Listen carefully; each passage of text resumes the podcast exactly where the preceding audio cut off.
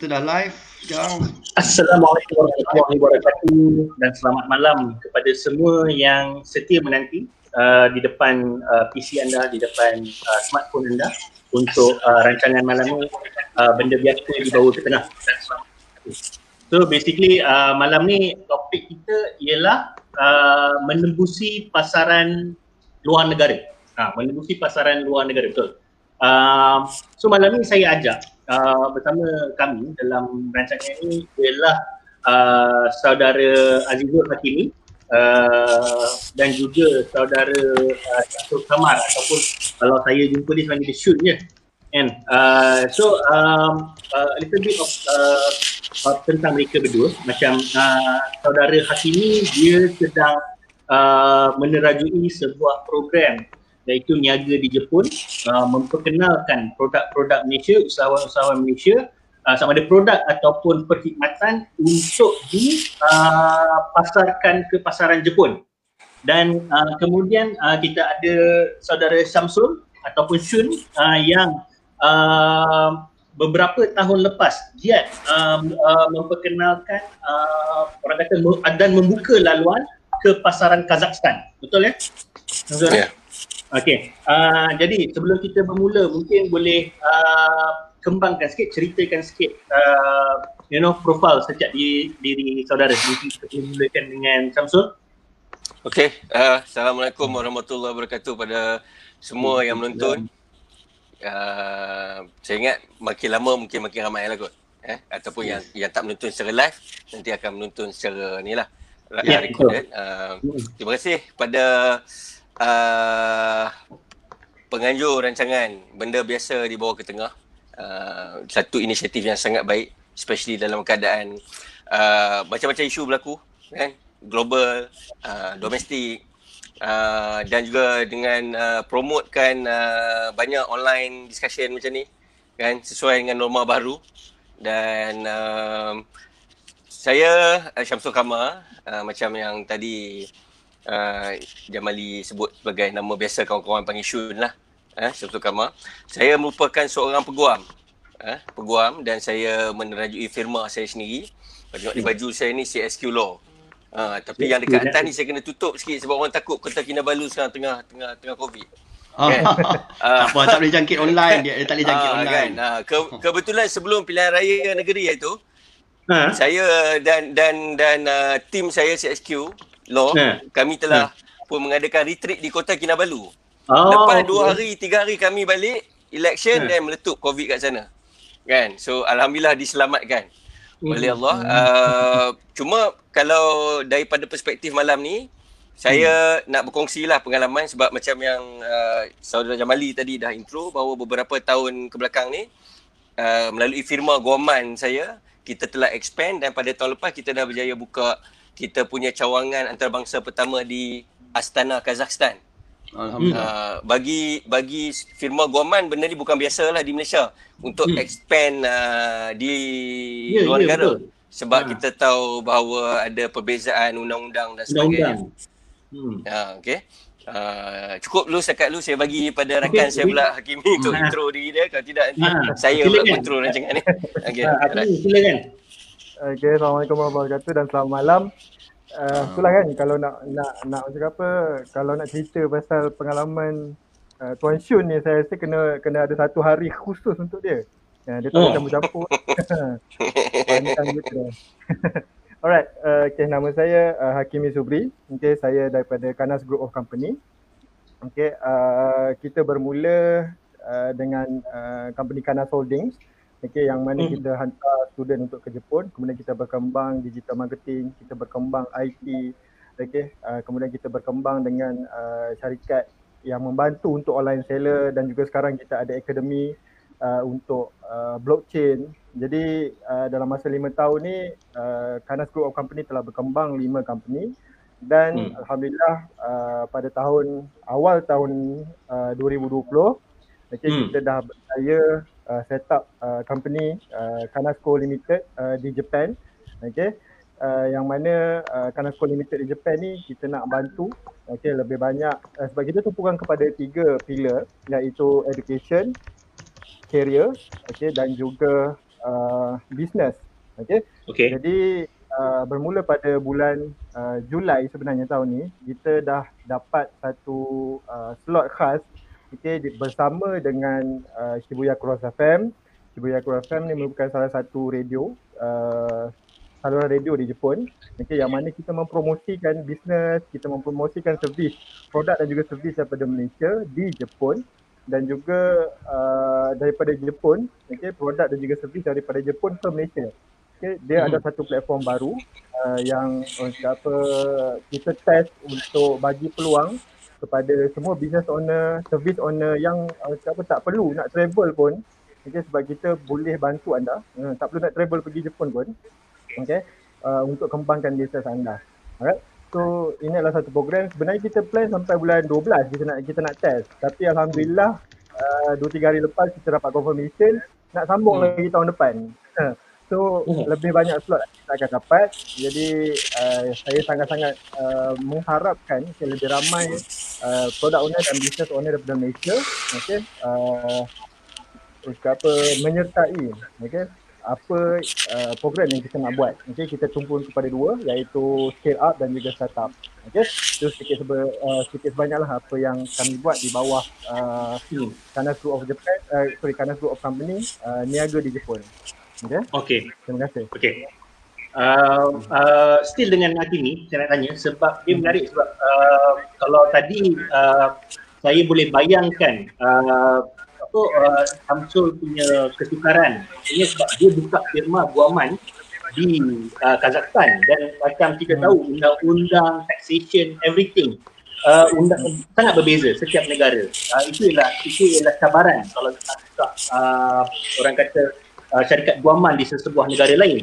Tapi untuk niaga di Jepun ni sebab, sebab dia ke Jepun, uh, kadang-kadang antara benda yang uh, kita uh, fikirkan bila kita nak bawa sesuatu produk ataupun uh, services ke sesebuah negara tu, kita duk fikirkan uh, per, negara ni perlu tak apa yang kita bawa tu. Dan uh, dan dan dan apa kata uh, lebih-lebih lagi Jepun. Sebab Jepun ni kita tahu teknologi advancement dia tinggi dan sebagainya. Jadi kadang-kadang kita berfikir eh, produk aku ni sesuai tak untuk Jepun dan sebagainya? Kalau yang tu macam mana Hakim kor- korang handle? Untuk untuk uh, orang kata uh, pinpoint uh, produk Hmm. apa yang sesuai dibawa ke Jepun. Ha, tu macam mana Okay. So uh, bagi saya lah macam kita di Malaysia kita ada banyak sumber-sumber uh, macam apa sumber-sumber alam kan. Okay, uh, Ha. natural resources tu kita banyak. Okay, tapi apa yang kita kurang dari segi knowledge macam mana kita nak olah dia menjadi lebih baik. So di Jepun ni resource natural resource tak banyak. Okay, minyak Okay. pun tak ada. Uh, gas apa pun tak ada. Kemudian most of the material banyaknya memang kena diimport. Tapi apa yang mereka ada, okay, adalah know-how, teknologi. Okay. So apa yang kami cuba buat adalah kita nak gabungkan okay, know-how yang mereka ada dengan natural resource yang kita ada supaya kita boleh belajar sesuatu okay, untuk kita olahkan apa yang kita ada ni menjadi lebih baik. Hmm. Okay, alright.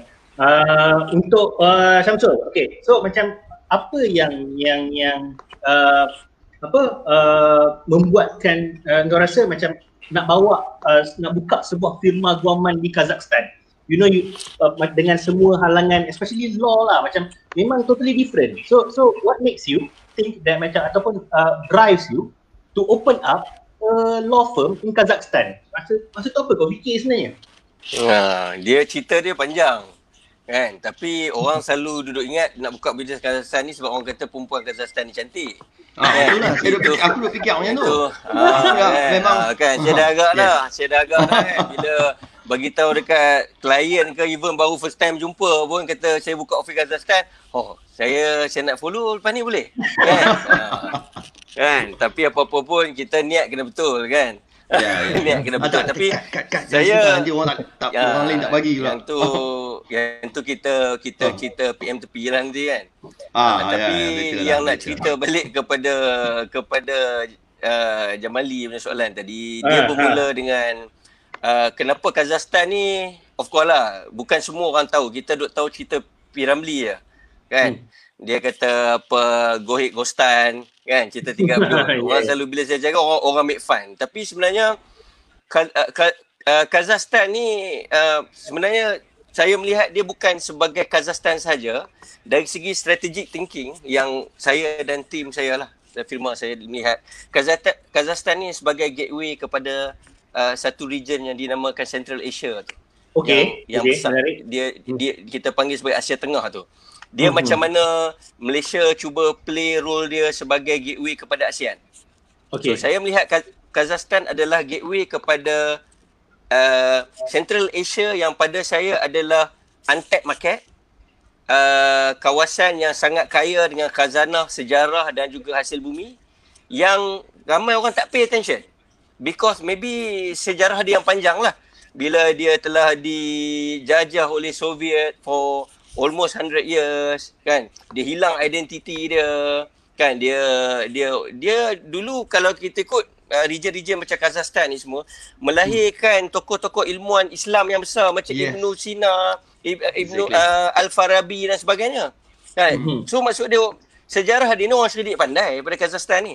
Kan? Uh, dan kalau kita tengok negara sebelah dia adalah Uzbekistan. Tapi Hmm. balik kepada sebagai firma guaman sebagai lawyer kenapa nak pergi ke sana? Sebab kalau kepada siapa yang belajar undang-undang ataupun uh, yalah yang yang ada pengetahuan am yang baik, kita tahu bahawa Malaysia ni kita mengamalkan common law system yang mana kita ambil kita kita import daripada England. Kan? Berbeza dengan Ya. negara-negara di sebelah sana di Asia Tengah. Undang-undang mereka ni adalah civil law system. Jadi memang takkanlah lawyer-lawyer daripada common law countries pergi Hmm. dan praktis di negara civil law system. Kerana Hmm. perbezaan undang-undang yang sangat ketara lah. Kan kalau Okey. even dia dia tak payah jauh, you pergi Indonesia saja. Undang-undang Indonesia pun dah totally different daripada kita. Dia ada Hmm. civil law system dia. Kan? Uh, kita mungkin sama dengan Singapura. Kan? Kita sebab kita daripada kita mengambil daripada acuan uh, UK. Kan? Tapi apa yang menariknya berlaku pada Kazakhstan dalam tempoh 2 3 tahun ni yang kenapa kami akhirnya pergi ke sana adalah tiba-tiba kerajaan dia di bawah Hmm. pimpinan uh, Presiden Nur Sultan Nazarbayev. Kan? Okey. Nur Sultan Nazarbayev satu hari Biras. agaknya dia bangun pagi. Ah, bekas bekas biras ah biras lah masih biras. Biras lah. biras Kan? Najib lah. Ah, Ha. biras Ya. yes.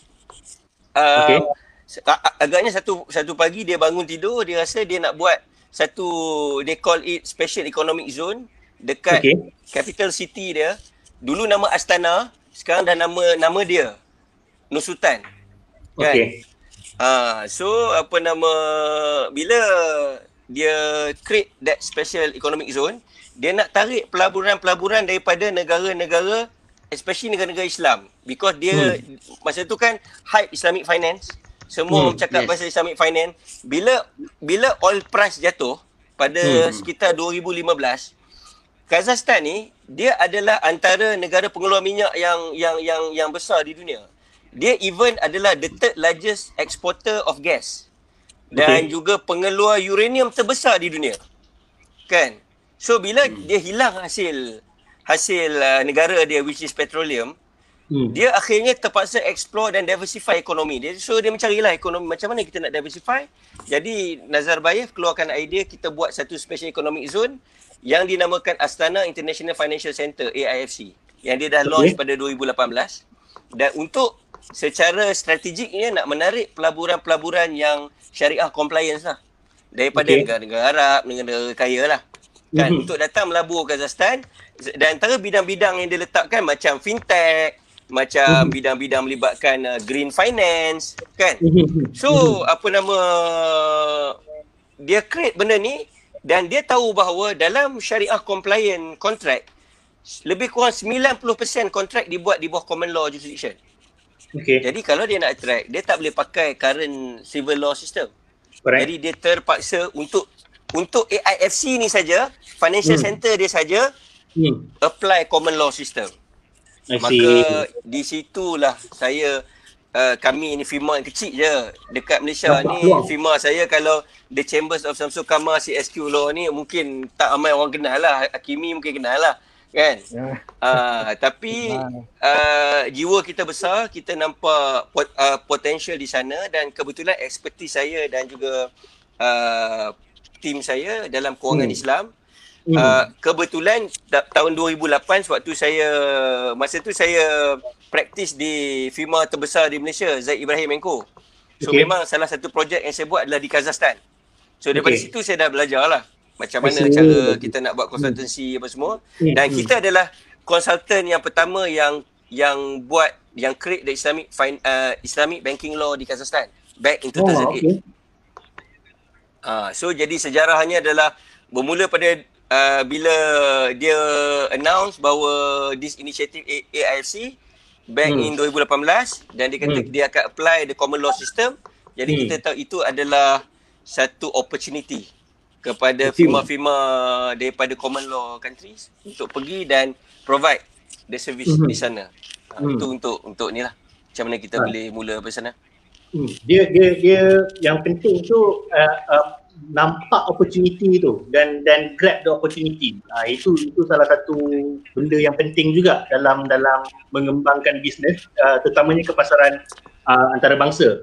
Okey, um Hakimi nak tanya ni. Uh, okey, Okey. antara dia okay, kalau kalau macam Sun dia bawa uh, services. Now we talk about uh, exporting product. Okey, selalunya antara menjadi masalah kepada peniaga, terutamanya peniaga Bumi Putra, ialah uh, kadang-kadang uh, MOQ ataupun kuantiti yang diminta oleh uh, sesebuah negara itu kadang-kadang tinggi. Kadang-kadang Bumi Putra kita, especially Bumi Putra punya uh, peniaga, dia tak dapat meet the demand. So macam dia terpaksa lepaskan peluang tu. Ha, tetapi saya nampak macam apa yang niaga di Jepun buat totally different. Uh, sebab macam macam uh, dan semua orang tahu kalau nak masuk Jepun ni sangatlah ketat dan sebagainya. Uh, so how do you break this barrier dalam you bawa you punya, uh, apa you punya klien punya products ke Jepun? Boleh share sikit tak? Uh? Okay, boleh. Alright, so uh, macam biasa dia halangan terbesar dia untuk uh, setiap uh, business lah, product owner, service owner untuk mereka ni masuk ke Jepun adalah first dia akan takut dari segi dana lah, modal yang diorang perlukan. Okay. Okay. Tapi sebenarnya Jepun ni market sangat-sangat menarik. Okay, kenapa saya kata menarik?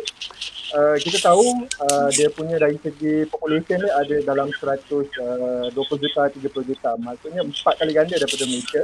Kemudian uh, Jepun juga dia bermusim. Ha, dia uh, iklim dia bermusim, dia empat musim. Ada musim sejuk, musim luruh, okay, musim bunga, musim panas. Jadi kita Hmm. ada empat uh, different opportunity untuk kita uh, slide in kita punya produk, kita punya servis kat dalam tu. Jadi in term of chances tu lebih tinggi. Alright. So macam mana uh, konsep yang kita bawa adalah kita tak pergi G2G, kita tak pergi B2B. Okay. Produk yang kita nak bawa, kita akan uh, do first validation market ni through uh, program yang kita buat bersama dengan uh, station radio. Yang mana bila kita introducekan produk kita bawah station radio, alright, kita akan directly go to the customer. So bila kita go to the customer, kuantiti dia tak perlu pun nak sampai satu tan, dua tan, sepuluh ribu, dua ribu. Baru-baru ni apa yang kita buat dengan madu kelulut yang kita bawa, first kita dapat try order untuk uh, 30 botol dahulu. So 30 botol ni bagi saya tak ada ba- basically tak tak sampai 10,000 pun. 1,000 pun tak sampai modal yang untuk hantar. So kita try dengan market ni, kita tengok market Japan, alright, sebab kebanyakannya yang pergi semua uh, plan punya, okay kita kena dump 10,000, kita kena dump uh, 100,000. End up produk tu tak boleh nak go. Okay, sebab uh, basically uh, benda tu tak boleh nak terima walaupun dia good product, tapi in term of macam design, in term of macam practicality tu tak kena. So before kita uh, sampai that kind of level, apa approach yang kita buat adalah kita approach dulu customer-customer yang listener kepada radio ni untuk mereka test dulu produk ni and then give their feedback. So once they give dia punya feedback, contohnya yang kalau kita dengar adalah in term of design, in term of macam uh, material yang dia pakai, apa yang kena ubah. So kita customizekan dahulu before kita boleh go something yang more bigger okay, dengan kuantiti yang lebih banyak. So lagi satu sebab kita ada company dekat sana, okay, Kanasco Limited ni kita bukan uh, menumpukan kepada kuantiti tapi kita menumpukan kepada practicality dan juga uh, apa uh, penerimaan orang di Jepun tu macam mana. Even dekat Jepun kalau cerita pasal madu benda tu is very very common. Very very common. Uh, sebab mereka pun ada ada ada apa ladang madu sendiri yang besar kat Jepun tapi kita ada something uh, USP, unique selling point kita yang tak ada. Selulut ni dia tak akan hidup dekat negara bermusim. Okay, tapi Hmm, uh, hmm, hmm, hmm. dia much more uh, apa sangat value dia tu sangat tinggi. Okay, jadi kita hantar dulu sampel, kita dah hantar pun sampel, dah sampai. Okay, and then sedang uh, kita buat validation market. Okay, kita tak hantar satu tan, dua tan, satu kilo ke tak. Kita hantar 30 botol saja dulu. Okay, so ini different approach lah apa yang kita buat. Menarik. Kalau ada yang mendengar hari ni yang berminat nak ikuti uh, program ni sebab sebab uh-huh. kebanyakan orang dia fikir macam oh, modal kena besar dan sebagainya tapi daripada cara uh, program niaga di Jepun ni dibuat nampaknya macam uh, yelah kita validate dulu dan sebagainya jadi modal yang kita yang, yang diperlukan taklah besar sangat. So macam mana kalau ada orang berminat nak join ni? Ah, sebab saya saya ada jual madu juga tu lah. Saya jual madu dari Yaman. Dari Yaman. Kalau kalau boleh bawa pergi Japan boleh je tu. ha. Macam mana nak join? Macam mana nak join? Uh, basically apa program yang kita buat ni kita buat uh, satu program nama dia Emily Channel in Malaysia. So kalau saya boleh share sikit lah, uh, boleh pergi kepada kita boleh, punya boleh, website. Boleh, boleh. Kita punya website adalah uh, emily-channel.com uh, Alright, saya share sikit lah dia punya ni. Alright. Ada, sorry, sorry. Ada, dia ada bunyi ni lah, overlapping. Ada buka, sesiapa ada buka ni tak? Buka lain okay, punya window ke apa? Kalau boleh tolong tutup kan kejap. Aha. Mungkin ada kita ganggu bunyi. Alright. ha, boleh. Share screen. Ha, okay. Boleh. Okay, boleh nampak. Okay, ini adalah uh, apa yang kita buat lah bersama dengan Shibuya Cross FM. Ini adalah satu orang cakap apa slot yang kita dapat khas untuk kita bawakan produk-produk dan juga servis daripada Malaysia.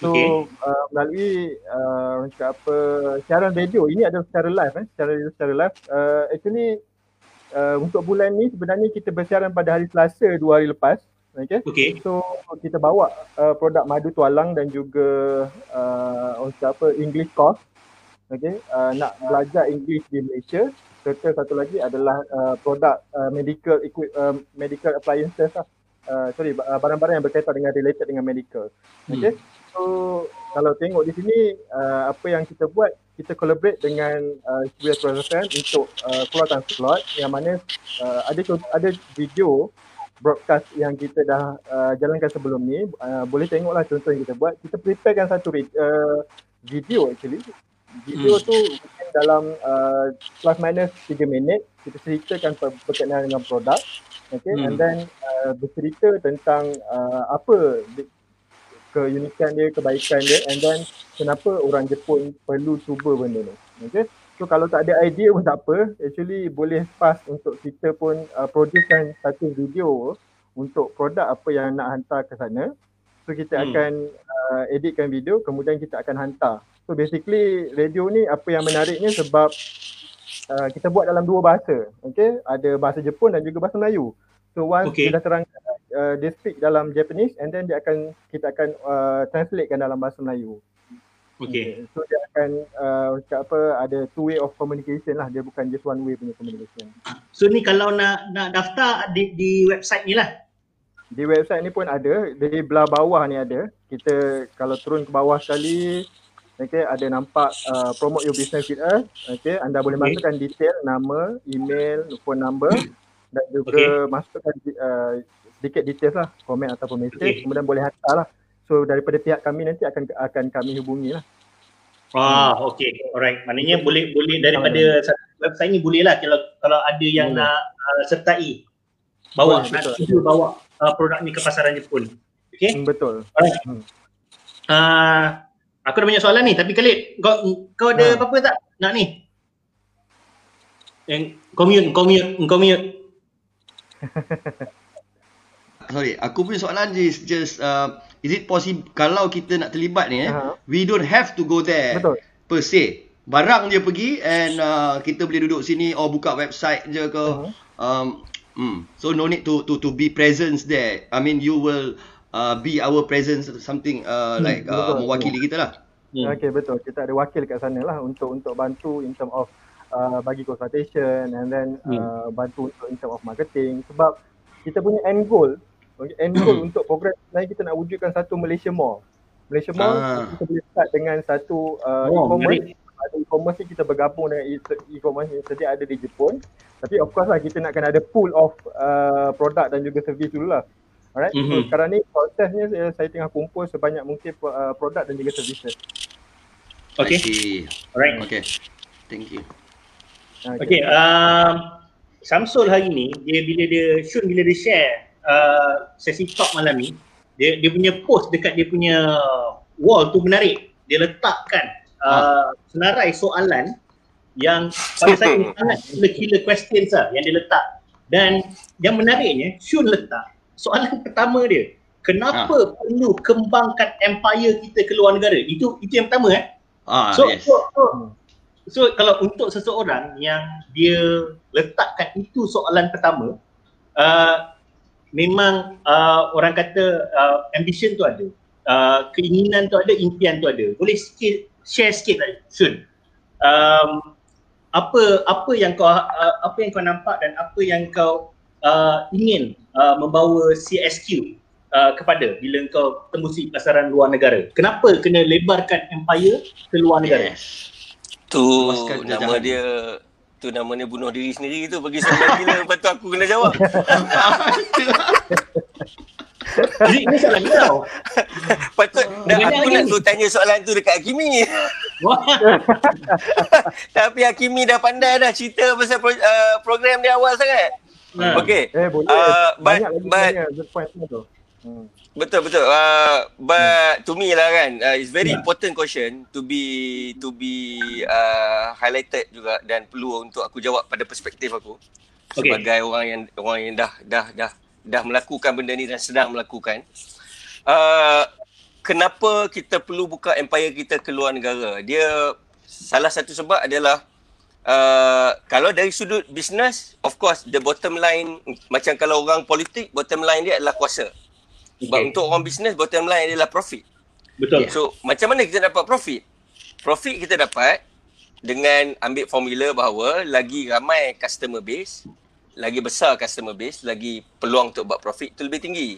Jadi Betul. sebab itulah ideanya kenapa kita nak kena uh, pergi kalau boleh, kalau biasa meniaga di kampung, kan hmm. niaga di kata saya uh, aku orang Kedah kan niaga di Alustar hmm. kan hmm. Alustar ada maybe 500 ribu orang hmm. kan tapi kalau hmm. meniaga di Kedah dah ada 2 juta orang meniaga hmm. di Malaysia dah ada 30 30 juta orang Betul. Tapi kalau expand ke overseas, lagilah besar customer base dia, lagi besar orang yang nak beli pada kita. Itu itu hmm. pemahaman ekonomi yang basic dan simple lah. Basic. Kenapa ya, orang ya. nak explore ke overseas, bukan saya saja nak pergi mencipta hmm. maut ni. Macam dekat Kazakhstan hmm. ni, bukan calang-calang orang eh. Sebab kat hmm. Kazakhstan eh, uh, Astana, the capital city tu, adalah hmm. the second coldest city in the world.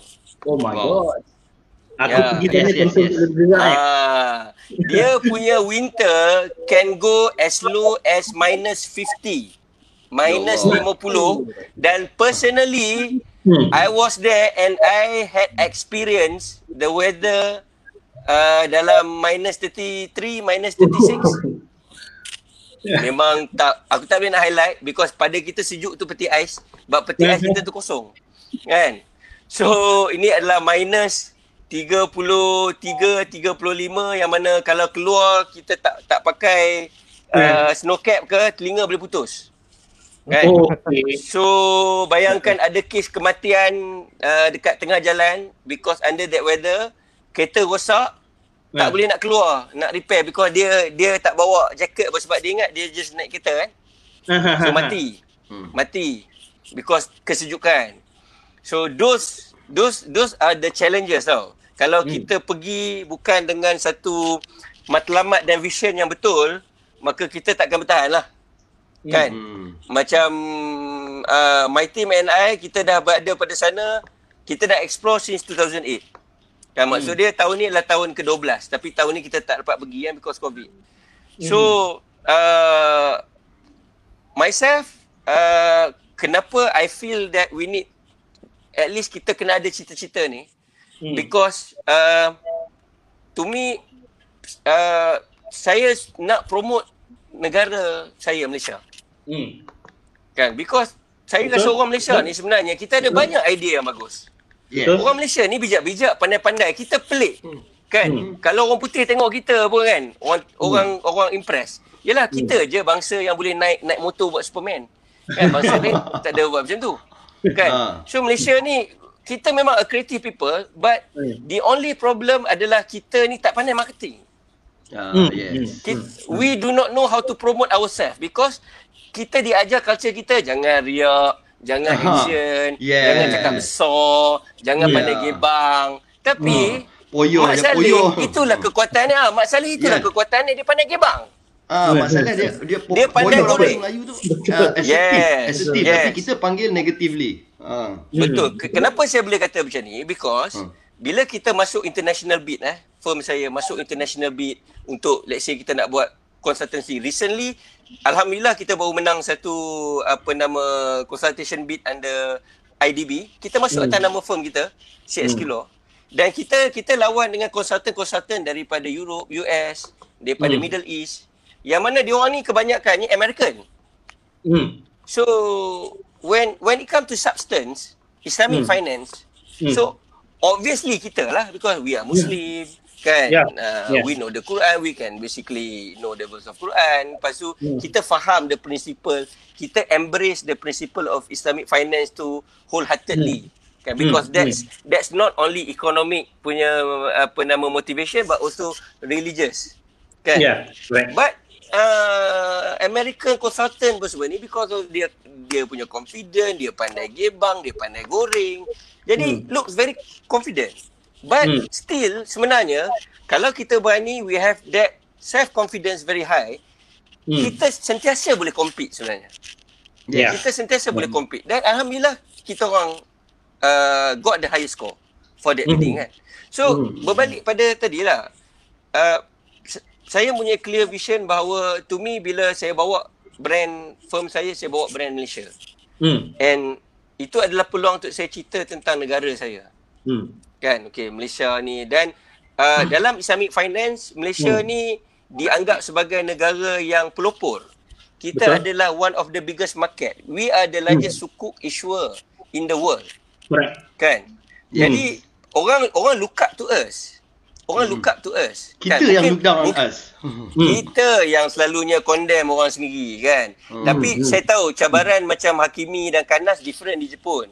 Because yeah. Jepun adalah market yang saturated, everybody goes there. Yeah, kan? correct. So dia orang terpaksa hmm. mencari apa lagi space yang ada. Tapi macam di Kazakhstan hmm. ni basically kita pergi tu dan kita bersaing dengan diri sendiri. Hmm. Hmm. Hmm. Hmm. Uh, yang tu yang yang saya suka dan kenapa saya kalau malam ni ada yang menonton dan lepas ni menonton saya nak supaya kita buka minda kita hmm. kan mindset hmm. kita kena besar hmm. barulah kita boleh berniaga hmm. besar Shun lepas ni mungkin boleh buat uh, dengan Kanas uh, niaga di Kazakhstan.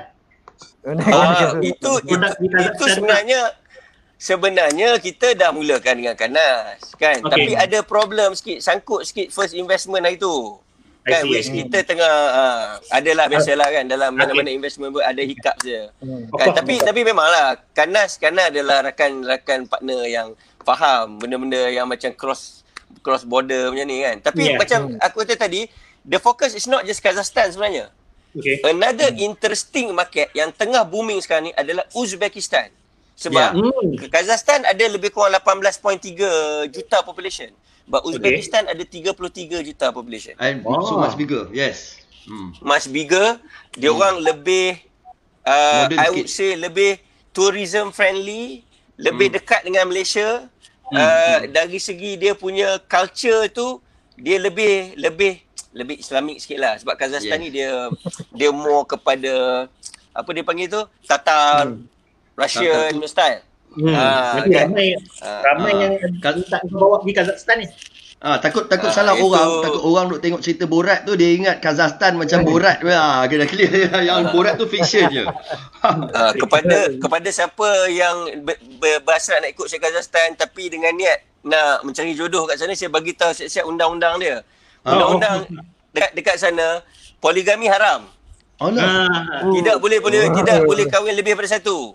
Uh, so kena kena bagi tahu tapi ada cara dia kita sebagai lawyer kita boleh advise macam mana kita nak simpan the law okay anyway anyway sebenarnya apa yang kau share tadi uh, dalam dalam ni banyak benda sebenarnya banyak key points and, yes. and benda tu bertukar satu-satu kan. Aku sampai lost uh, apa orang kata uh, apa ni. Tapi uh, aku ingat dua. Satu ialah uh, kita sebagai uh, orang Malaysia uh, kita kena ada juga rasa patriotism ataupun tanggungjawab. Sebenarnya bila kita bawa kita punya perniagaan ke luar negara, basically that's patriotism. Memperkenalkan negara kita dan sebagainya. Dan jangan lupa juga benda tu uh, di, di Malaysia penjenamaan uh, tu penting.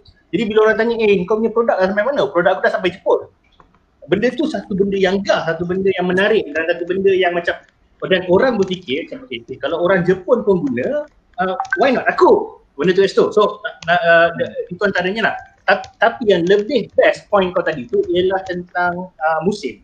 Okay, kalau macam hmm. dekat Kazakhstan, it's extremely cold. And then dekat Jepun, kita ada empat musim. Okay, dia mengingatkan hmm. aku kepada uh, kata-kata seorang uh, uh, rakan yang yang yang daripada UK lah. Dia kata kat aku, dia kata you Malaysians are so blessed. Dia kata because in our country we have four seasons. Dia kata nak Bless tanam belakang tu. nak tanam uh, apa uh, tanaman apa benda semua uh, susah. Tapi Malaysia ni dia kata uh, sangat uh, apa orang kata uh, beruntung lah. Uh, apa ada rain all year long, uh, humidity bagus, cahaya pencahayaan bagus dan sebagainya. Yeah. Dan dan lebih menariknya Malaysia ni because kita memang terlindung daripada bencana alam. Yes. Kalau kalau pernah tengok kan uh, uh, seismographic punya activities around our region kan. Memang hmm. kita terlindung, kita terjaga daripada taufan ke daripada benda semua kan. Tetapi so so dia kata kat aku satu benda ni yang, yang buat aku terliga dia kata kalau orang Malaysia ni mati ke buluh dia kata memang kelakar. Kalau orang Malaysia mati ke buluh yes. memang kelakar. Kalau orang Malaysia ni miskin memang kelakar dia kata. Sebab yes. kau tanam apa saja hidup. Dan macam Hakimi cakap tadi sebenarnya macam negara macam Jepun sebenarnya sangat memerlukan bahan mentah. And yeah. uh, correct me if I'm wrong Hakimi, kebanyakan Jepun ni dia ekspor uh, import, diimport barang mentah hmm. daripada negara-negara macam Vietnam, Thailand, betul tak? Hmm, Filipin, okay, benda-benda yang raw material ni banyak lah. Hmm. Uh, raw materials kan. And, and, and benda ni mungkin satu benda yang yang kita boleh explore sebab aku nampak sekarang pun ramai nak ke arah pertanian dan sebagainya. Benda yang salah satu market yang kita boleh explore uh, dekat dekat ni. Okey, aku macam aku pula panel banyak cakap. Tapi aku nak aku nak share satu benda lagi. Hmm. Um, uh, ini ialah uh, masa di uh, UTM dia kata orang orang Jepun ni bila dia datang Malaysia dia kata dia jamu dengan pisang pun dia makan macam oh best gila sebab dekat dekat Jepun pisang mahal dan kita pisang macam kita ambil lah. yeah. panggil jiran-jiranan ambil lah standar apa benda semua kan So hmm. macam tapi dekat Jepun pisang mahal gila. So dia datang sini dia makan macam wow macam dapat makan makanan mahal dekat sini kan. Dan satu lagi ialah dia kata dia teringin sangat nak tengok pokok ubi kayu. Si ambil gambar bila jumpa pokok ubi kayu kan. Ambil gambar oh inilah pokok ubi kayu. Dia post dekat social media dekat Jepun dan sebagainya kan. Benda tu kan. So sebenarnya orang Jepun banyak memerlukan uh, orang kata bahan mentah. Eh, itu something. Okay mungkin uh, uh, Hakimi anda niaga di Jepun pernah try ke bawa orang kata uh, bahan mentah untuk uh, sebab sekarang ni kebanyakan yang yang yang aku tahu kau banyak macam produk siap ke sana. Tapi ada tak cuba untuk bawa uh, bahan-bahan mentah yang pertama ataupun mungkin mengajak pelabur Jepun datang ke Malaysia untuk uh, melabur uh, dalam bidang pertanian dan sebagainya? Mm-hmm. Alright, so untuk basically untuk untuk barang mentah uh, actually macam madu pun dia dia dikira bahan mentah lah kan sebab dia tak ada proses apa-apa. Dia still raw untuk dihantar. So uh, dari segi pertanian macam mana Jepun encounter dengan dengan four season ni dia memang akan buat uh, greenhouse betul tu kan. And then betul lah cakap uh, barang contohnya dulu saya ingat lagi kalau nak beli tembikai tu memang musim panas dia ada. So sebiji tu pun paling murah RM50-60 which is kilo kilo kadang RM45 kan. Uh, tapi di Jepun kan sebiji RM50-60. Durian tu sebiji uh, pernah jumpa harga dia RM300-400. So jadi macam pisang pun pisang memang pergilah buting mana-mana Jepun pun brand Dole tu eh macam mana sebut dia? Dole. Kan? Brand oh. brand uh, DOLE tu. So itu daripada Filipin. So pergi mana-mana pun banyak uh, benda tu je lah. Pisang tu je lah ada. So bila saya cerita kat orang Jepun pisang kat Malaysia ni ada berbelah jenis dia macam tak tak boleh nak brand wow. tu kan. Ha, so oh, jadi aku aku dah tapi dah ada pengen pengen ekspor pisang dah ada lah. Uh, uh, mostly sekarang uh, dia export daripada Filipina lah pisang tu. Pisang oh, dan ada ruang jugalah pisang Malaysia. Huh. Betul. Cuma in term of pertanian ni dia dia dia a bit tricky sikit. Uh, dia akan masuk ambil masa yang banyak yeah. yang, yang yang panjang lah. So macam mm-hmm. Yusuf pun cakap uh, produk Malaysia ni bagus, idea kita bagus. Okay, kita memang idea kita memang sangat bagus tapi uh, something kenapa yang kita nak orang pergi ke Jepun adalah untuk belajar macam mana nak uh, improvisekan produk tu. Hmm. So kita kadang-kadang kita produk yang kita buat tu saya selalu kena tegur okay, dengan partner kita. Okay, uh, produk yang kita buat tu kadang-kadang kita shot sendiri. Uh, kita rasa benda ni dah bagus. Tapi basically okay. uh, kalau barang yang kita ada, adakah benda ni mesra pengguna? Kalau benda tu dalam hmm. senang tak nak senang tak nak koyak. Sebab saya pernah nampak iklan baru ni. Dia jual hmm. satu produk dalam packet. So bila nak nak makan tu kena gunting. So basically adakah awak menye, uh, bu, letak sekali gunting tu dalam dalam setiap pack yang awak jual tu? Tak kan? So kena cari yang lain. Hmm. So, di Jepun benda tu is something yang supposedly kau kena settlekan dulu lah sebelum kau finalizekan produk kau benda tu.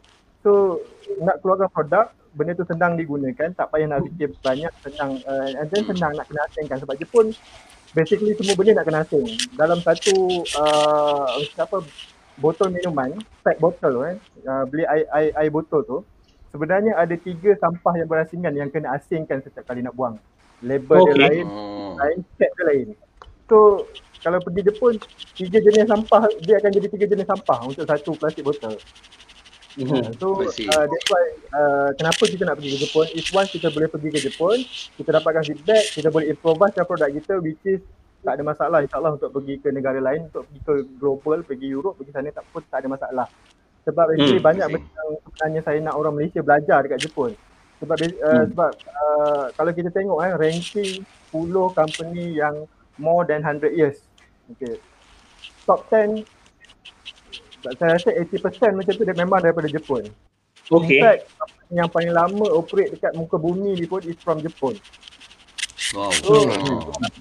yang, yang apa orang Malaysia uh, boleh belajar hmm. dekat sana kenapa hmm. kenapa tak pergi negara lain kenapa nak pergi Jepun hmm. untuk kalau nak improvisekan produk dan servis kita. Hmm. So itu apa yang kita tengok. Okay? Itu hmm. apa yang saya nampak apa yang kita boleh belajar dekat situ.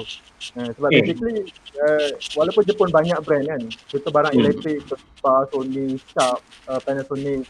Tapi sebenarnya kalau kita buka satu TV Toshiba tu, dalam hmm. tu ada part Sony, ada part daripada Sharp. Mereka uh, bekerjasama untuk menghasilkan sesuatu untuk uh, untuk apa untuk untuk uh, dipasarkan di tempat lain. Hmm. Eh, itu, itu, part, itu part, yang yang kenapa kita tahulah. Hmm. Part yang uh, apa uh, syarikat yang mampu bertahan 100 tahun uh, lebih hmm. daripada 100 tahun tu menarik sebab dalam hmm. mukadimah Luke Holden dia kata uh, generasi uh, manusia ni dia selalunya paling dia, dia apa orang kata uh, dalam uh, ketamudanan manusia ni dia dalam uh, tiga generasi je lepas tu dia hancur uh, ada kemungkinan hmm. untuk hancur dan tiga generasi ni basically uh, dia kata uh, around 120 years kalau ada company yang bertahan selama 100 tahun dan lebih ia bermakna um, dia ada satu prinsipal, satu ideologi, satu sistem uh, SOP yang bagus hmm. untuk kekalkan sebab it's not it's not easy tau. Uh, especially macam macam uh, aku pun dalam bidang uh, niaga juga sebab nak ikut perkembangan semasa tu uh, adapt to changes tu susah. So kalau kau dapat bertahan 100 tahun dan lebih maknanya your your discipline must be right lah dan benda tu patut kita belajar. Uh, tunggu kau lah tulis satu buku Secrets of uh, apa? uh, Dewan Monetary kan? Even, even kalau contoh company kereta Suzuki pun dah ada dah 100 tahun. Walaupun sekarang hmm. orang cakap apa atas itu bukan nama Suzuki kan. Tapi kenapa nama itu boleh lebih 100 uh, tahun? but but now ah sekarang pandemic ah pandemic. So i think uh, banyak ekonomi dunia juga. Dia uh, are starting to consider dia, dia orang tak enforce lagi dia are starting to consider hmm. protectionism. Macam uh, kalau hmm. kau bawa daripada negara luar ada tarif and kalau negara dia nak ekspor keluar ada subsidi. Uh, do you see this uh, in your country in Japan ke in Kazakhstan maybe they nak slow down? Because people are trying to protect themselves dalam pandemic ni kan? They, uh, beli barang dari luar. Do, do you see uh, this thing happening Ni siapa yang jawab ni? Oh, either one lah. Boleh, boleh. boleh. Hmm. Da, da, dari segi kalau macam negara-negara dekat macam Central Asia, macam Kazakhstan, ha. Uzbekistan ha. semua, I think they cannot afford to do that because dia orang memang memerlukan barang daripada luar untuk masuk. Hmm. Kan? Okay. Oh, because okay. dia punya dia punya pem, pembuatan dan penghasilan secara domestik tu masih lagi terhad. Kan? Okay. So dan dia orang pun sangat sangat memerlukan barang dia orang diekspor keluar. Jadi hmm, dalam mana-mana negotiation pun benda tu sangat penting ah. Tak boleh lah hmm. you je nak bagi kita orang tak boleh masuk. Hmm. Kan? So ah ha, kan cuma, cuma macam itulah bila when it comes to pandemic eh which is saya rasa pun penting di highlightkan malam ni.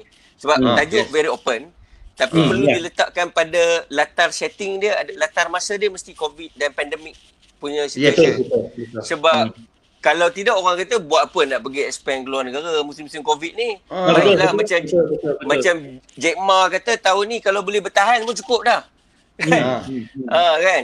So kenapa nak pergi expand? Cuma bila kita tengok daripada berdasarkan beberapa report yang dibuat oleh ni lah badan-badan antarabangsa kan.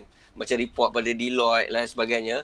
Hmm. Uh, kita tahu bahawa melalui pandemik ni every crisis akan create opportunity enormous opportunity kan dan Correct. bidang-bidang Correct. baru sektor-sektor baru dah mula berkembang dan naik betul-betul ni even uh, apa nama demand dah jadi more than 200% kan hmm.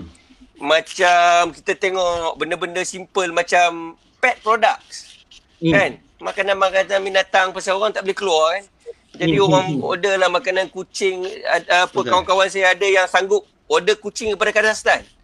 Oh. Sepanjang saya duduk promote orang market Kazakhstan ni, kucing lah, ada kawan saya lah. tanya, boleh tak dapatkan kucing daripada Kazakhstan? Oh, ada. kan? So dia benda-benda macam tu lah. Itu kita tak cerita lagi teknologi dan sebagainya. Oh. Kan? Yeah, yeah, uh, so to me dia dia dia create new demand. It's mm. not it's not all bad about uh, pandemic, pandemic dan yeah. bukannya correct, jawapannya correct. definitely you cannot expand overseas. Hmm. You can betul, tapi betul. mungkin you cannot expand maybe you you you you you may not be able to expand physically mm. but you have to consider overseas market for your okay. business. Understand? Okay. Understand. Okay. Uh, uh, lagi satu question. Oh, apa dia? Lagi satu question if uh, what if non physical at all. Meaning I open a website ke, pop and then kalau kurang nak order Kazakhstan, anybody in the place uh, or, or, or any country for uh, without us being there at all, tak ada wakil kat negara tu and just open a website dengan Facebook page, social media apa, kita open to the world or any country. Uh, macam mana pula dengan yeah, dengan yeah. tu? Uh, either Kanas or Samsul? Saya bagi Kimi pula lah jawab. Hmm. Ah. Hmm. Tak ada, so uh, bagi saya in term of macam uh, sedikit berbeza lah. So macam Malaysia sekarang uh, kita government push to the macam kind of digitalization.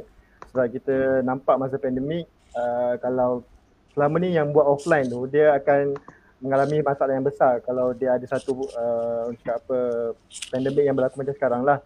So macam di Japan ni sebenarnya e-commerce ni memang dah start lama. Uh, which is kebanyakannya uh, dia tak perlu orang cakap apa macam mana cakap dia punya in term of culture dia terpaksa berubah disebabkan pandemik ni. So dah nampak terlalu, uh, banyak peningkatan lah daripada segi e-commerce. Boleh kita nak buat uh, e-commerce ni tapi bagi saya lebih lebih saya lebih suka untuk untuk bercollaborate okay instead yeah. of integrate so so kita uh, kenal orang semua Betul, kita dapatkan satu partner yang kita boleh collaborate. Saya rasa itu is a better way in terms of macam uh, sebab kita hmm. nak kena kenal market tempat tu macam mana. Sebab dia tak hmm. boleh macam uh, macam shop sendiri. Saya rasa saya punya betul, dah hebat. Betul. Hmm. Uh, dekat kalau ni kalau saya nak nah, kalau saya nak terus mencelah terus mencelah daripada jawapan kita tadi. Sebuah ni biasa mencelah. Ah, benda, benda benda-benda yang macam Hakimi cakap tu saya boleh rumuskan pada bila kita nak consider market ataupun nak nak berniaga di satu tempat. Dia hmm. saya percaya pada elemen 4P. Okay. okay. P yang pertama adalah people. People. Of course kita kena hmm. kenal orang dia. Bahasa apa dia bercakap. Hmm. Contoh hmm. macam di Kazakhstan dia orang bercakap bahasa Kazakh. Hmm. Uh, bahasa rasmi is bahasa Russia. Ha, itu okay. adalah barrier sebab dia ada tulisan-tulisan dia pula. Oh, ya, kan? Ya, ya. Dia dia P dia ada jadi R, Ah, dia kena baca macam tu pula. Ah, so hmm. kita, kita kita kena kenal dan memahami people dia, orang dia macam mana. Orang kata hmm. orang orang Kazakhstan ni kasar. Sombong. Yes, kasar, kasar. Tapi sebenarnya tak. Kasar. Tapi oh, sebenarnya tak. tak. Hmm. Dia dia dia memang kasar dari segi rough lah kan. Rough ha, dari segi tak, kalau ha. kalau bersukan ke ataupun dia fizikal yes. dia besar. Cara dia dia Tapi cakap pun segi, takut dah. Betul. Ha, betul. Hmm. Tapi sebenarnya dia orang ni adalah macam orang Melayu juga. Jenis memuliakan ya. tetamu. Kalau kita ah. tetamu dia, dia akan make sure bawa kita makan di rumah dia, masak, minta isi dia masak. Ha, itu hmm. orang Kazakhstan. Cuma kenapa dia jadi sombong? Bukan ha. dia sombong. Bila dia tak boleh cakap bahasa Inggeris, Hmm, dia akan jadi rasa bersalah dengan kita. Ah, okay. So sebab tu dia akan cuba avoid untuk uh, face to face dengan kita. Oh, so dia, dia so, jadi defense, kita, defense mechanism lah. Yes, Betul. kita punya pembacaan, oh sombong lah ni. Orang Kazakhstan ni. Ah. Kan? Uh, tapi sebenarnya tak. Itu kata pentingnya people number one tu. Number hmm. two is partner. Macam hmm. Hakimi point very important.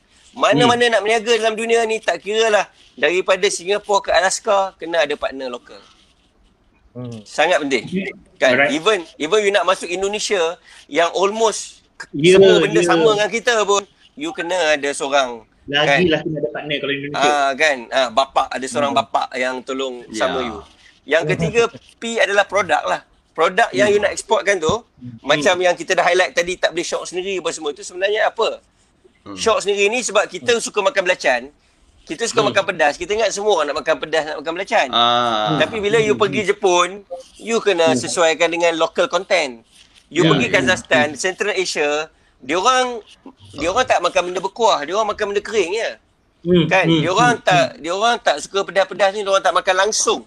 Langsung hmm. dia tak makan. Oh tak pedas langsung So you kena sesuai. Ha, tak, dia memang benda pedas dia tak boleh ambil. Kan? Hmm. Dia memang susah hmm. lah, susah lah kan. So dah kita kena sesuaikan dengan uh, produk mesti kena sesuaikan dengan konten. P yang keempat adalah of course dari sudut politik kita kena tahu politik negara tu. Okey. Kan? Wow. Stable ke politik dia ni? Kan macam hmm. kat Malaysia sekarang kan. Bila politik tak stable semua orang takut nak datang. Betul. Kan? Tak tahu bila-bila masa kerajaan boleh jatuh. Hmm. Kan? Hmm. Macam di Kazakhstan, yalah dia dia ada blessing in disguise lah. Bila hmm. negara-negara yang autokratik macam Kazakhstan ni. Hmm. Daripada hmm. dia merdeka tahun 1991, sampai sekarang itulah parti dia kan hmm. uh, parti yang dipimpin oleh Nazarbayev dan hmm. Nazarbayev ni memang king lah dekat Kazakhstan hmm. ni hmm. kan hmm. so hmm. politik dia stable lah politik hmm. dia stable lah hmm. kalau opposition pun mungkin ada 5 orang 10 orang macam tu lah kan uh, so daripada sudut tu kita tak risau dari segi kestabilan politik hmm. dia. So empat empat P ni lah boleh yes, kalau right. malam ni saya boleh share tips ni people, yeah. partner, yeah. product and politics. Benda ni empat hmm. yang saya selalu tengok. Okay, lah. this very good lah. Lain sikit daripada four P's of marketing kan. Uh. um, kita ada soalan. Soalan dia uh, menarik tapi uh, soalan dia uh, lebih kepada apa yang Hakimi cakap tadi pasal uh, kena ada USP unique selling point. Hmm. Tapi sebab hmm. saya ulas sikit lah. Sebab pertanyaan daripada Alif ni dia tanya sebab bila kita cerita pasal uh, unique selling point untuk dibawa ke Jepun tu terus dia tanya, oh kalau macam tu minyak lintah boleh tembus tak ke Nippon? Uh, minyak lintah. Ya, dia kata kalau kalau boleh saya nak ternak sekarang ni. So so hmm. so uh, uh, rasanya macam mana kalau uh, Hakimi uh, on USP hmm. ni sendiri? Macam macam nak macam mana kita nak detect USP ni uh, sesuai ke tak untuk uh, dibawa ke Jepun? Okay, so uh, basically kalau kalau contoh USP ni lah, di Jepun hmm. ni dia, dia dia dia lebih suka gunakan something yang macam uh, factual. Dia akan jual something menggunakan data, menggunakan facts, menggunakan hasil research. So andai kata kita ada satu produk minyak lintah pun Okay, andai kata boleh dibuktikan secara saintifik memang benda ni boleh membantu lelaki. Okay, kita ha. jual benda tu. Jualkan fact, uh, apa, uh, lab test. Okay, and then dia, dia, dia, dia susah untuk untuk uh, jual berdasarkan testimoni. Dia nak benda tu uh, lab test. Macam yang saya hmm. sebelum kita hantar madu pun. Dia akan tanya hmm. berapa kandungan dia, apa kandungan dia, apa yang lebihnya. Dia akan buat satu comparison. So hmm. apa yang uh, diperlukan adalah kalau nak cari satu USP tu berdasarkan satu fact sebab fact uh, memang fact yang orang tak boleh nak nak nak argue benda tu kan. Okay. Hmm. So tak kisahlah nak nak kacik Fatimah ke tongkat Ali ke sebab orang Jepun hmm. uh, dia dia ada satu orang dah tahu dah ke, uh, khasiat tongkat Ali tu. Hmm. So basically lantak lah. Kadang kalau kita pergi Jepun pun memang kadang-kadang kita tak faham kenapa orang jual benda tu. Benda tu okay. something yang basically tak perlu pun tapi dia hmm. still boleh jual dengan uh, volume yang banyak sebab dia tahu uh, mana nak tackle, nak angle mana nak masuk dengan menggunakan USP itulah. Hmm. Okay, uh, uh, let's talk about uh, apa uh, intervention, bukan intervention lah, uh, bantuan daripada agensi kerajaan. So far, hmm. uh, correct me if I'm wrong, uh, yang kebanyakannya membantu uh, produk kita untuk ekspor ke luar negara ialah MITI, betul? Ataupun uh, ekspor produk ataupun uh, perkhidmatan kita lah. Matrik lah, matrik. Ah, uh, matrik uh, matrik. Okay, uh, so uh, oh. macam mana penglibatan ataupun kerjasama di antara uh, matrik uh, MIPI dengan dengan uh, orang kata macam yes. uh, Chun bawa CSQ ke Kazakhstan ataupun uh, macam uh, Kanas membawa produk ke Jepun? Uh, pertamanya saya memang kena ucap terima kasih kat Matrik lah. Matrik, uh, MITI tu kementerian, di bawah MITI, hmm. Matrik uh, bantu Boleh turunkan dulu tak komen? Sekejap. Okay, uh, Matrik Matrik dia bantu untuk ekspor dan Maida bantu untuk import uh, pelaburan okay. masuk. Okay. okay. So Matrik sangat banyak membantu dan uh, kena kenal Matrik ni. Kena okay. kenal agensi Matrik ni. Uh, sebab uh, bila kenal Matrik, uh, di bawah Matrik ni ada banyak uh, grant, dia ada hmm. sokongan dari sudut yang dalam bukan bentuk kewangan macam latihan, networking dan sebagainya macam sekali kan? uh, macam yes. Saya bermula dengan matrik ni masa tahun 2013 2014 masa tu saya cuba nak tengok peluang Islamic Finance di Korea. So hmm. saya ikut matrik pergi untuk dia buat uh, dia panggil uh, uh, apa nama dia panggil trade mission. Trade okay. mission. Because matrik ni sebelum ni dia every year dia ada trade mission di semua hmm. negara di dunia. Cuma dia akan clusterkan ikut region kan?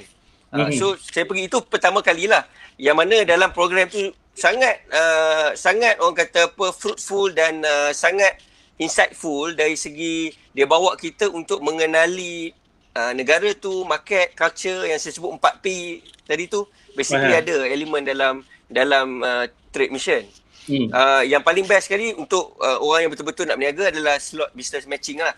Yang okay. mana contohnya macam saya kata saya nak bidang legal ataupun consultancy. So dia akan hmm. matchkan kita dengan siapa yang ada demand benda tu. So akan ah, jumpakan kita dan duduk dan bersimpang terus matching business deal. Oh, terus banyak, business deal. Ah, hmm. yeah. So macam dekat Kazakhstan ni bila kita dah involve trade mission. Jadi kita dipanggil jadi speaker lah pula. Dulu kita jadi participant. Oh, kan? Ah, macam last year Ya, macam last year dia buat di Kazakhstan dan dia buat di Uzbekistan. Dua sekali. Hmm. Kan asalnya hmm. dia nak extend sambung ke Tajikistan.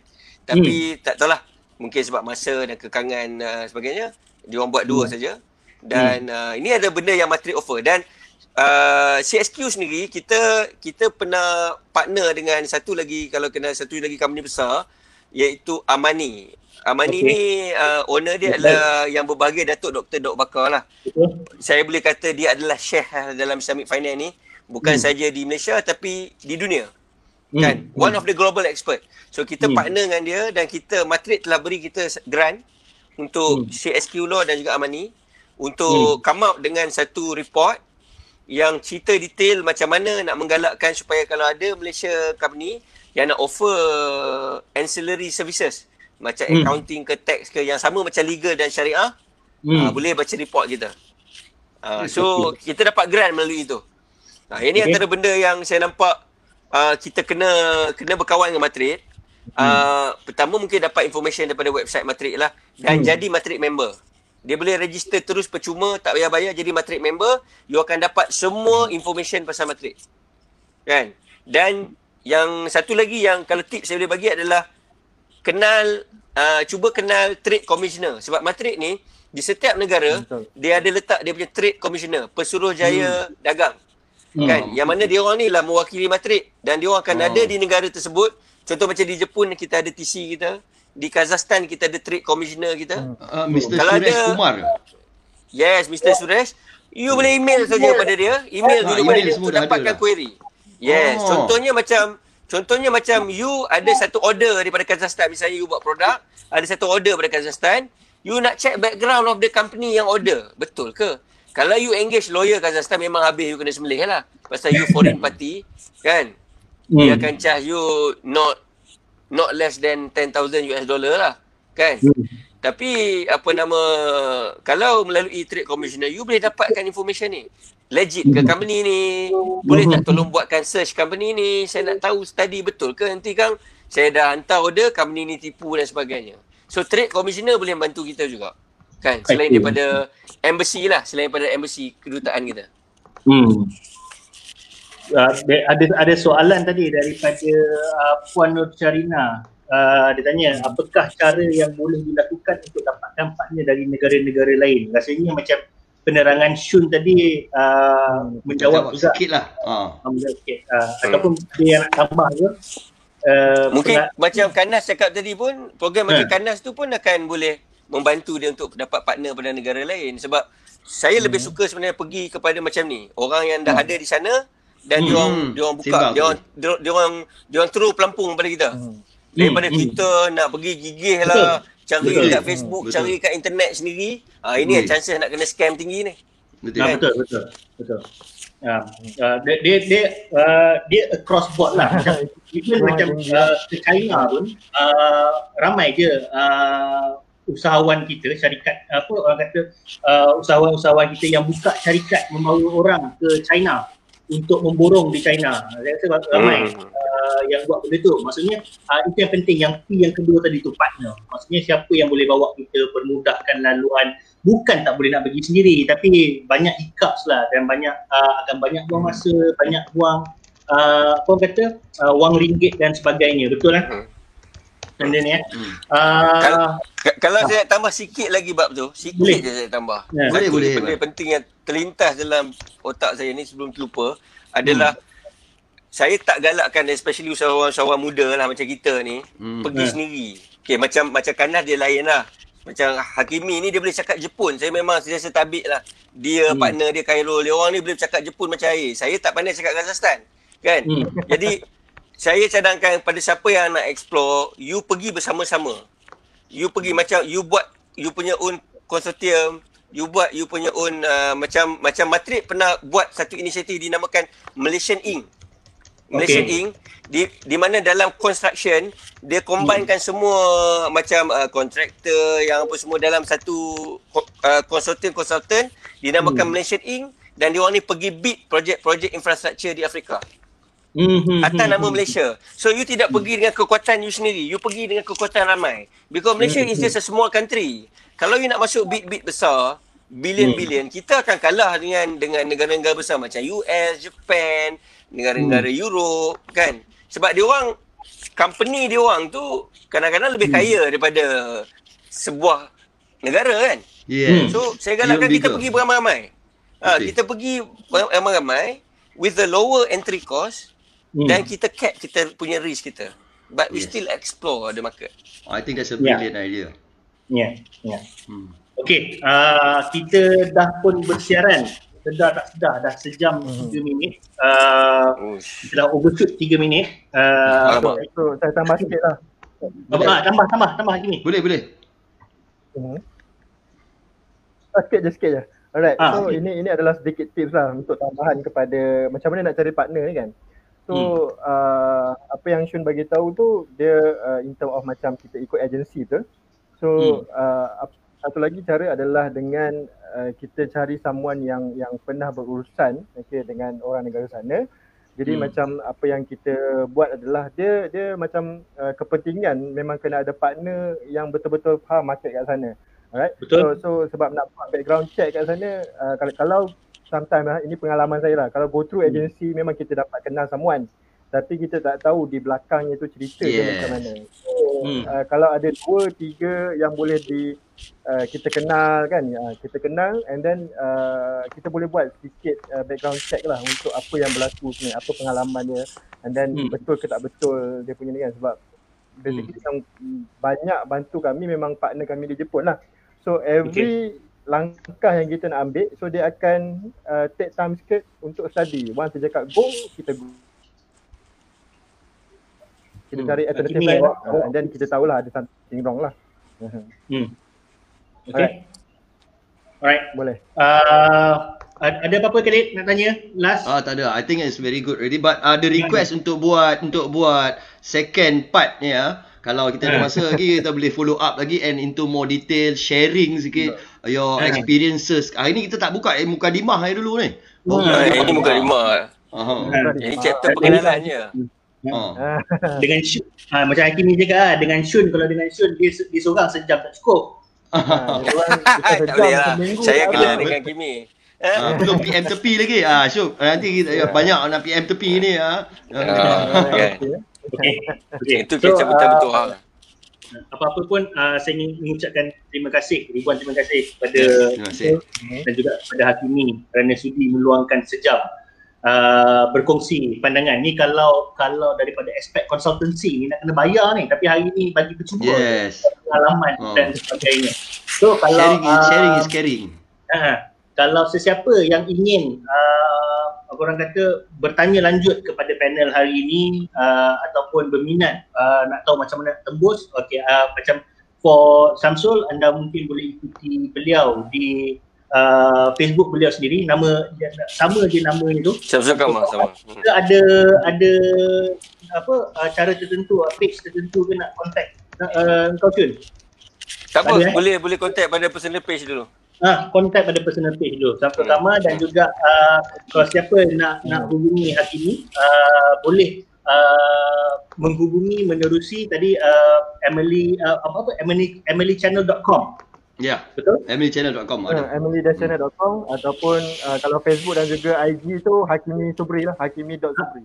Hakimi.subri. Okey. So, uh, terima kasih kepada uh, saudara berdua uh, sudi melapangkan masa uh, dan kepada semua yang menonton terima kasih. Uh, soalan-soalannya hari ini saya rasa selalunya ram- banyak soalan. Tapi hari ini soalan ni sedikit sebab Hakimi punya dengan Syamsul punya penerangan tu agak power. Yes, very detail ha.